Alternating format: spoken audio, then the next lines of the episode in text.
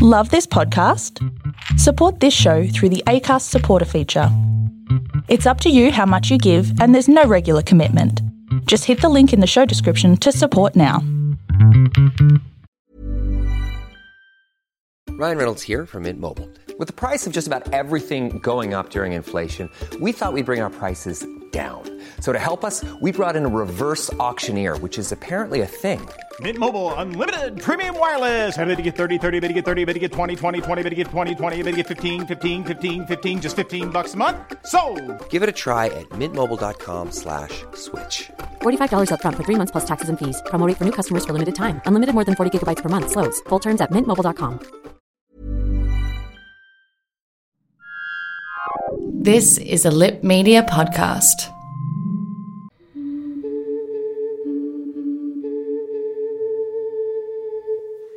Howdy, Sodomites. Jarryd here. My wonderful co host, Sam Hamilton, has a film that's just come out on Amazon Prime called What Goes Around.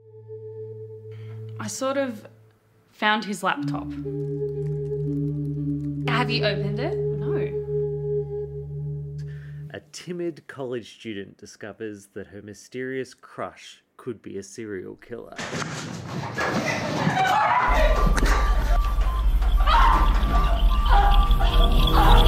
How's it going?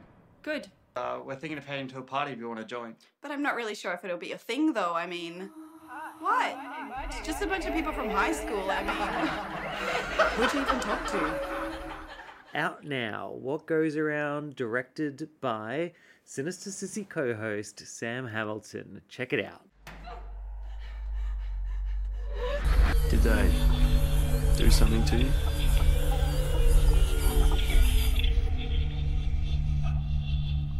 Just know that I'll never let anyone hurt you. Not ever. Now, on with the show.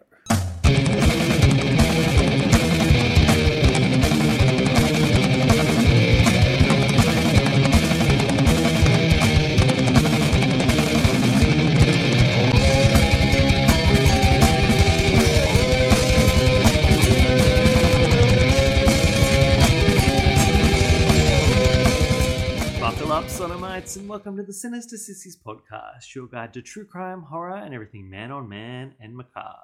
I'm Jarryd, your master of depravity, and I'm with my partner in crime, my dirty, filthy little slave, Oh. Sam Hamilton.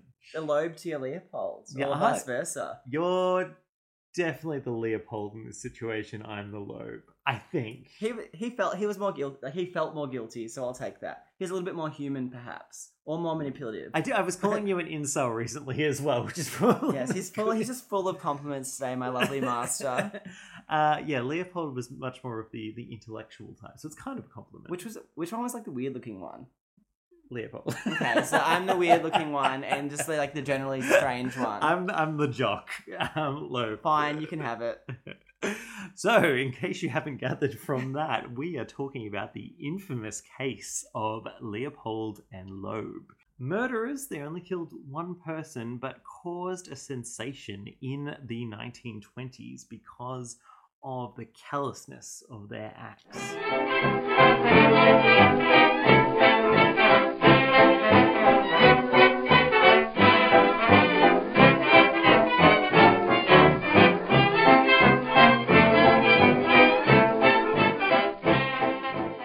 You're probably aware of Leopold and Loeb from a variety of pop culture that's come from it. Uh, Murder by Numbers, starring Sandra Bullock. Who Oh. remembers? Who remembers that one?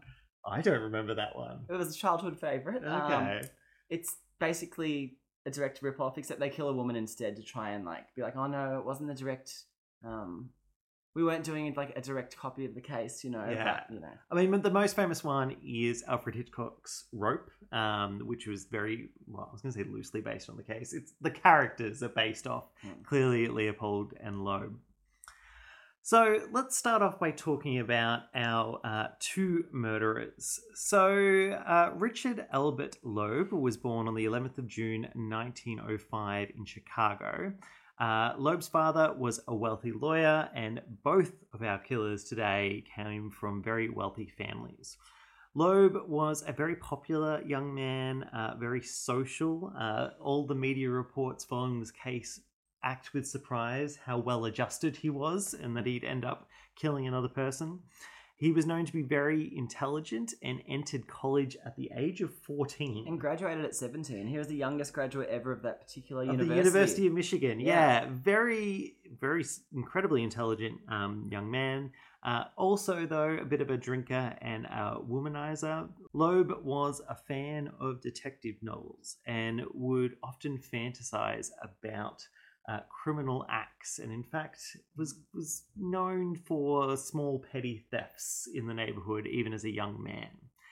Um, it was in his childhood that Loeb met Nathan Leopold, who would be his partner in crime, and they became close friends when they both attended the University of Chicago. Nathan Leopold was born on the 19th of November 1901 uh, to a wealthy German Jewish family. Rich kid again.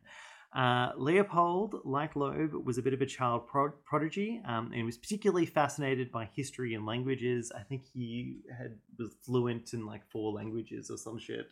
It was actually five. It was five languages.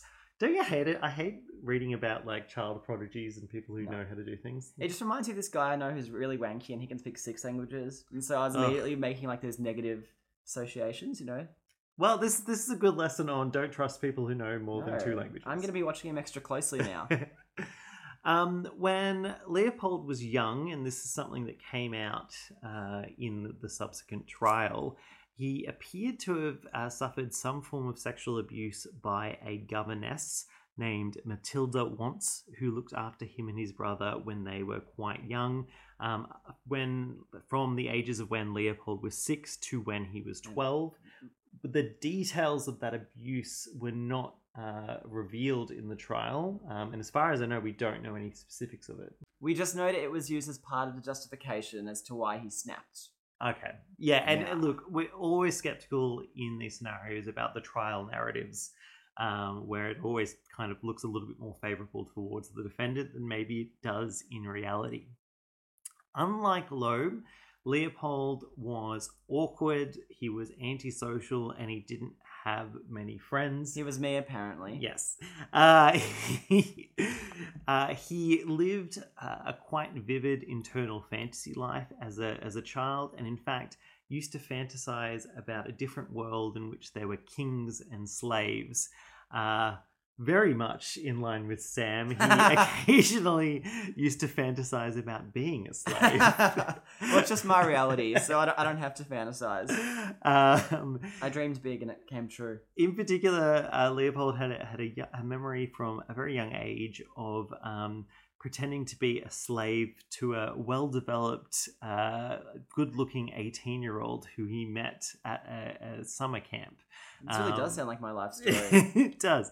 He, and so th- these fantasies of kings and slaves, I think, play into Leopold's underlying psychology. Now, right off the bat, we need to kind of address the whole thing that comes up often when we talk about Sinister Sissies, which is it's meant to be gay killers, right? Were Leopold and Loeb gay lovers? We'll talk about a little bit later of, as to why, in our minds, we think it's some sort of definite truth that they were gay men and that they were lovers. The reality is that there's a bit of a murky history and a bit of a confused history. Confusing as well because 1920s sexuality, the way people saw themselves and the way people acted is not the same as we do now. And so I think it's sometimes a bit incorrect to project things Yeah. backwards, even if it is kind of relatively recent history. Sometimes that's not the most accurate way of going about these things. But it is what the media ran with, and it is what sensationalized and made this case as well known as it currently is today, you know? What we know is that they were good friends, um, and that they would do kind of- Very good friends. special friends. Uh, they uh, were juvenile delinquents from a young age. They there was a whole thing where uh, Loeb um, stole his mother's car, and then Leopold would um, steal was it his neighbor's car and joyride around the neighborhood. They were known for being little shits, little little rich kids um, who would do uh, antisocial things from a very young age. Um, when they're at university, there were released some early rumors about Leopold being gay, and we have two pieces of evidence which were to do with the psychiatric reports that came during the trial that both Leopold and Loeb did admit some kind of sexual contact between one another. The way that I kind of understand it is they kind of did each other sexual favors occasionally. Uh, but always good to keep in mind that in the 1920s, that kind of happened a lot, particularly in very kind of sex segregated schooling environments and those sorts of things. It wasn't unusual. Yeah, everyone for, had that friend. for, for that kind of same sex behavior. And it, I find it really weird as well when you look back and read of like letters, um, kind of pre 1950s between men. They kind of did all love each other in a weird homoerotic way. Very intimate friendships. And they didn't give a shit about their wives. No, I mean, who? um, and so I think, yeah, we, we shouldn't uh, project too much onto what their relationship was. There was a sexual component to it, and there was a strong friendship. Everything else is pure speculation. Yeah, I mean, we don't know if specifically if they identified as gay or not, although there is some talk that Leopold, as a teenager, did ex- openly express his attract- attraction to men, but I guess that's hard to verify now. Yeah, um, and it's certainly burned more into the kind of cultural psyche that this that this was just a, a definite gay relationship when it's it's complicated. I think there actually is this movie called Swoon from from the nineties, and it's yeah quite a sexualized interpretation of their relationship. If anyone wants, wants to check that out, Ooh, I Yeah. want to check that out. it's in black and white too for authenticity. Swoon. All right, I'm into that. I think that's what it's called. So Leopold and Loeb were good friends, very intelligent men. Um, as I said, Loeb was very interested in crime and had an idea that he often discussed with Leopold about uh, committing the perfect crime. He wanted to commit a crime and get away with it. Leopold, being the more intellectual one, tried to create a philosophical basis for them doing that, and he was very into Friedrich Nietzsche. Now, I'm a fan of Nietzsche, so I think I need to defend Nietzschean philosophy a little bit here. A lot of Nietzschean philosophy is about recognizing that um, philosophy regarding morality is fairly arbitrary and that you need to move beyond that type of thinking. So you need to move beyond good and evil type thinking. Okay, so pure logic.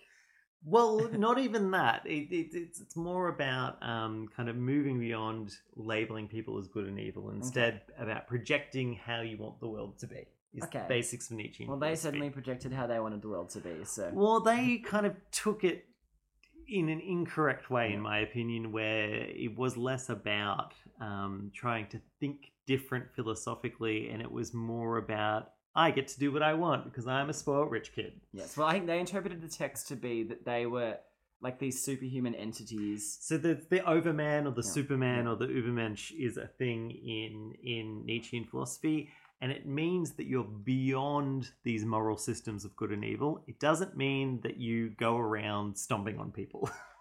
Well, look, they only stomped on one. There's definitely been killings that have been inspired by Nietzsche. I just don't think Leopold was a very good Nietzschean scholar. I'm just going to put that out there. Hey, I'm Ryan Reynolds. Recently, I asked Mint Mobile's legal team if big wireless companies are allowed to raise prices due to inflation. They said yes. And then when I asked if raising prices technically violates those onerous two year contracts, they said, What the f are you talking about, you insane Hollywood ass? F- So to recap, we're cutting the price of Mint Unlimited from $30 a month to just $15 a month. Give it a try at mintmobile.com slash switch. $45 upfront for three months plus taxes and fees. Promo rate for new customers for limited time. Unlimited more than 40 gigabytes per month. Slows. Full terms at mintmobile.com.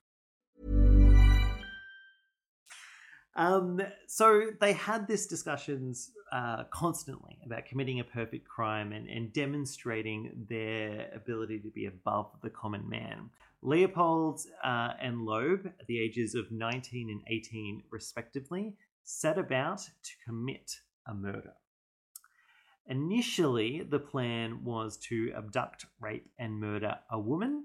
However, both of them agreed quite intellectually that a child would be easier to handle. Well, look, it worked. All they had to do was lure him into the car, Yes, you know, and su- success. They did it. they actually had a, a different child in mind that they were going to abduct, But opportunistically, they were driving one day and they noticed 14 year old Bobby Franks, who was a young Jewish boy who Leopold knew from the past. Which it's pretty fucked up because I think that he was actually Leopold's second cousin. Yeah, there was some connection Yeah, there's a between the family link, and it was like his neighbor. Like, yeah, he really went close to home. Yeah, and they, they were in tennis. They played tennis together. There was a tennis connection as well. There was a strong connection between Bobby Franks and Leopold. Um, they drove past one day, noticed Bobby Franks and Leopold lured him into their car. Um, once in their car, they drove off for a period of time, and we don't know who, but somebody started to bludgeon uh, young Bobby Franks with a chisel and then stuffed a cloth down his throat. The autopsy of uh, Franks indicated that a number of factors were at play, but most likely he asphyxiated um, to death. Yeah, they gagged him. Yeah. Um, once Franks uh, was dead, they stripped his clothes and poured acid on his face as well as his genitals. Yes, they wanted to hide that he was circumcised for some reason. Because there are a limited number of Jewish families, I think, in Okay, the that ma- area. that makes sense, And yeah. so, the yeah, they were seen as kind of a, a way to identify him. Um, they then set the second step in of their plan in motion. They sent a note to the Franks family. I believe it was sent to the mother, uh, demanding ten thousand dollars ransom for the safe return of Bobby Franks. And this is fuck, you know, they didn't need this money or anything. It was all part of it. it was, this was all the game, the fantasy, the reason that they did it. They wanted to have this sort of like murder aftermath. Yeah, the, the perfect crime. They Yeah. wanted to be able to manipulate people around them. However, that quickly fell through because Frank's body was found, I think, a number, a couple of days after this ransom note was sent. Um, and so people knew that, that this was essentially a lie. In the Um, lead up to them being caught, but after Bobby's body had been found, Leopold was apparently engaging like anyone who'd listen um, in discussions about the murder, trying to like drum up speculation within the community. He even spoke to a detective about it, like you know, not in an interrogation sense, but in a um, in a you know, I just want to play play some games here. And I think that was probably part of his kind of intellectual game. It's part of the thrill that Yeah. he was trying to seek. Well, just part- kind of towing the line and knowing that he's better. When he was talking to the detective, he referred to Bobby as a cocky bastard. Oh. And Loeb, however, just went on about his everyday life like nothing had happened. Um, at the scene of Frank's body, a pair of prescription glasses was found. This was such an expensive item uh, that only three people in Chicago had this type of prescription glasses, and that quickly led the investigators to Leopold. It's very sloppy, Leopold. I love there's there's many things in this which I love that like their precious richness is Yeah, ultimately what like you had to get this custom made prescription glasses. Yeah, it really worked against them, hey? um, Karmatic forces at work there. um, they had planned for this eventuality though, and they had pre-planned an alibi that both of them were going to use if interviewed by police, and both of them gave an alibi of that during the time of the murder that they had actually picked up two young women um, and gone out for drinks with them, and then the women didn't put out, and therefore they then dropped the women off. But what they didn't consider is that their chauffeur was also going to be interviewed by police, and the chauffeur was like, "That didn't fucking happen." And it turned out that the car was being repaired that night or something, Yeah. so there's no way anyone could have driven it. I have this image in my mind, and I don't know if this is right, of this like working class driver um, who is just sick of these fucking Mm. rich cunts. Yeah, And then when the police ask them to confirm their alibi, they're like, "No, they fucking didn't." Look, I would I would say you're pretty close to the mark there, Jarryd. so that ultimately put the pressure on both Leopold and Loeb. Uh, Loeb was the first to confess, and then Leopold uh, followed suit. Their version of events was almost identical, except for who actually uh, hit Bobby Franks over the head and stuffed the cloth in his mouth. Both of them blamed the other guy for the actual fatal act.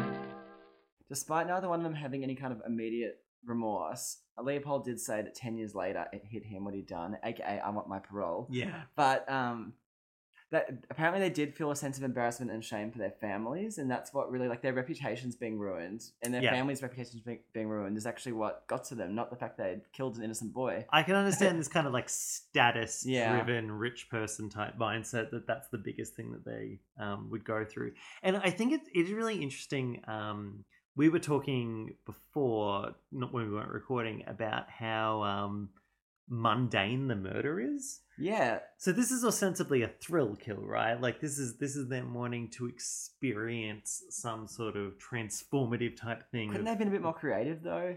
well, and, and I think that, that that must have been part of what they felt after they did it was this kind of like, oh, Well, I mean, I guess they maybe meant to do something a little more inventive, but because he, did die of asphyxiation, Yeah. so they might have planned to take him somewhere and finish the deed. Who knows?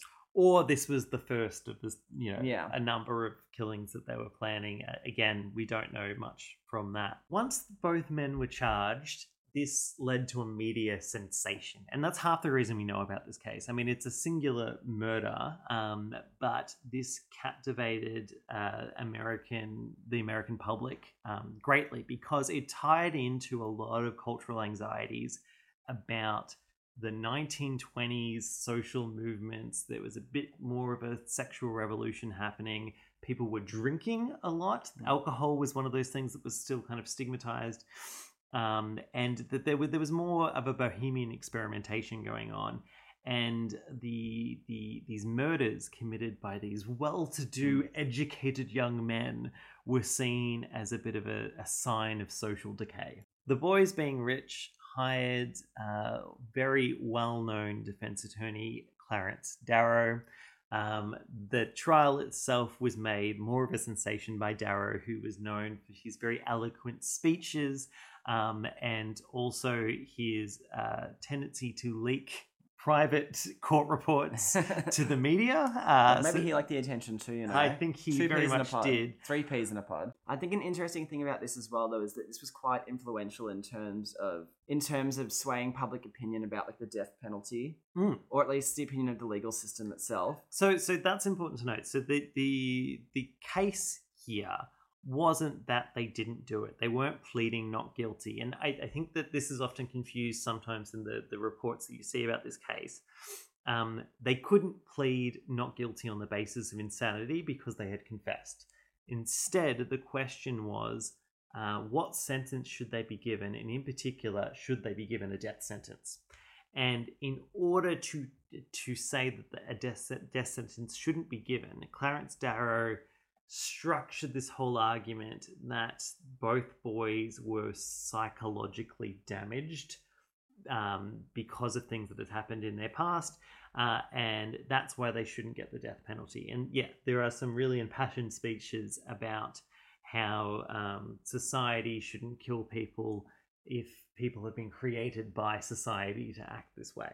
Yes. Well, look, it seems like he was a little bit more about rehabilitation, a little bit less about retribution than other pe- other you know people in the legal system at the time. In terms of the the the, the case that he he made, um, claiming that the boys were psychiatrically um, troubled, this is where we got some hints of homosexuality being a factor. Um, we also got talk about uh, poor upbringing, Leopold's uh, sexual abuse, um, and how their upbringing had caused them to have stunted maturity. That was the thing that was often talked about, this kind of like arrested development. Because that's a normal thing. When you're 12 years old, you know, you kill someone, it's fine. But when you're 14, no. Yes. That, you know. So they were, they were very confused, Well, were- troubled boys at 18, 19. Yeah. it, it, look, I don't know how well this um, type of thinking would play out now, but in the media, the media loved it because these were kids that were um, everything that you wanted your kids to be. They were intelligent child geniuses. Um, and so that, that they needed to come up with an explanation for it. One of the reasons that a sexual component kind of underlay part of the trial is because this notion of a thrill killing wasn't in the public consciousness and wasn't really something that the courts had considered in the past. People understood killing someone out of anger and people understood sexual murder. Um, and so there was a lot of incorrect reporting that um, Bobby Franks had been sexually assaulted, that he hadn't been sexually assaulted. That wasn't the motivation of the crime. Um, but there, wa- there was an attempt to, to make that part of the narrative. Finally, um, Darrow's case for um, not uh, allowing the death penalty in this matter was that he essentially said that both Leopold and Loeb's actions could actually be blamed um, on society and the culture that had brought them up. A quote that I think captures that nicely is this one by Darrow. Is any blame attached because somebody took Nietzsche's philosophy seriously and fashioned his life upon it? It is hardly fair to hang a 19 year old boy for the philosophy that was taught to him at the university. Well, there you go. A very, a very early uh, case of blaming the media or you know literature for Yes. a crime. There you go. that our society and our education system had corrupted the youth to a point that they were killing. Again, total fucking bullshit. um, but it worked in this case. Um, Leopold and Loeb were sentenced, they were given very lengthy prison sentences, but they were spared the death penalty. And it's really cute. They got sent to the same prison. They did. So um, they it's cute.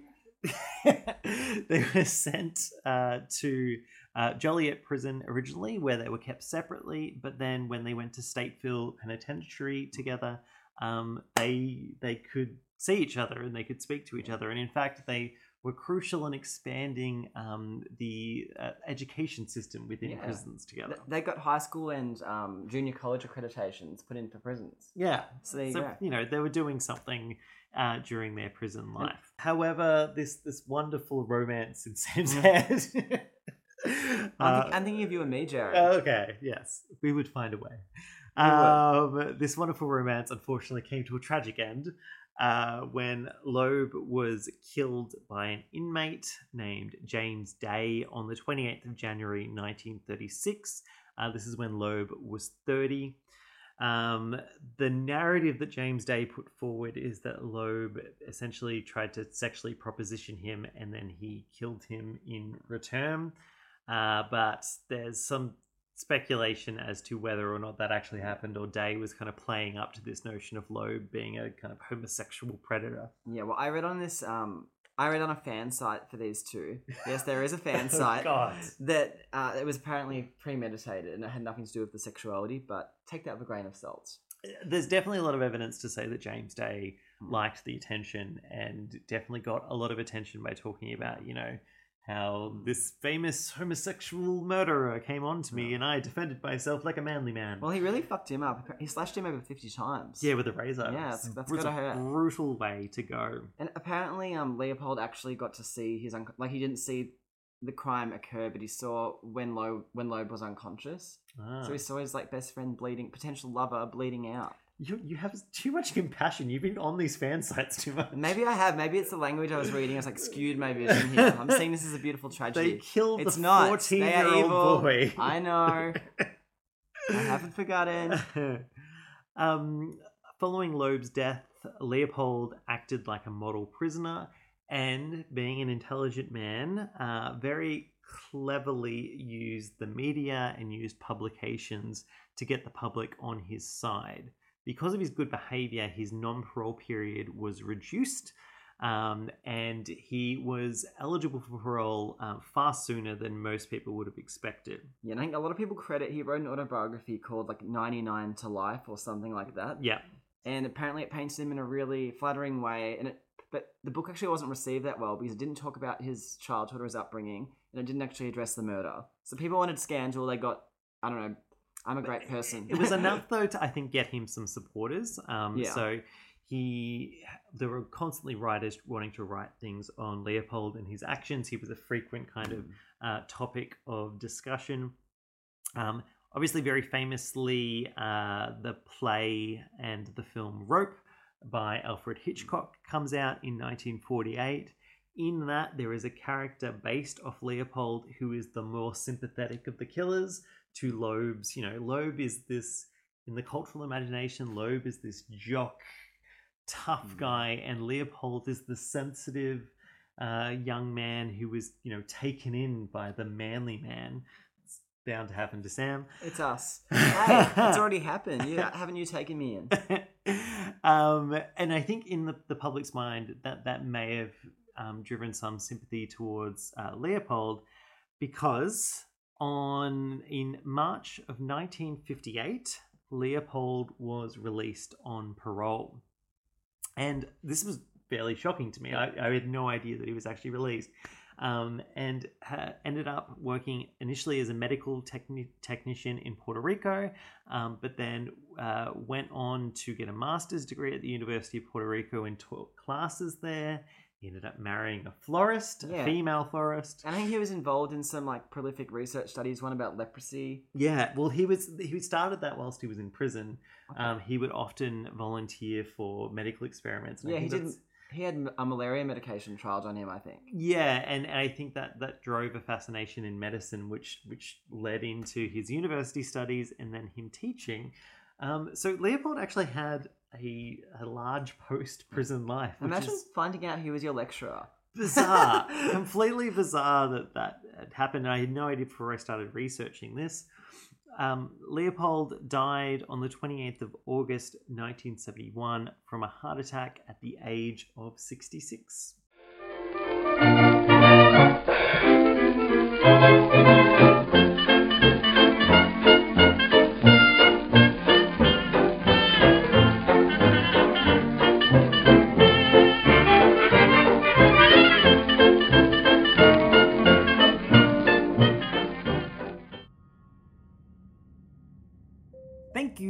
Listening to the Sinister Sissies podcast. You can follow us on Twitter at Sinister Sissies, and you can follow us on Instagram at Sinister underscore Sissies. That is correct, Jarryd. Okay, I'm, I was looking for approval there.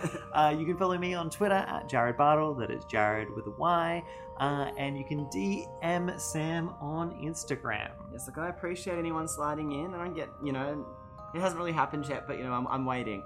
Dick pics in anticipation. Look, I'm, I'm there. And until next time, stay, Stay sinister. sinister. Oh, are, we, are we doing that? I don't know. I just, I, I, you can say it again. You can do it. And until next time, stay sinister.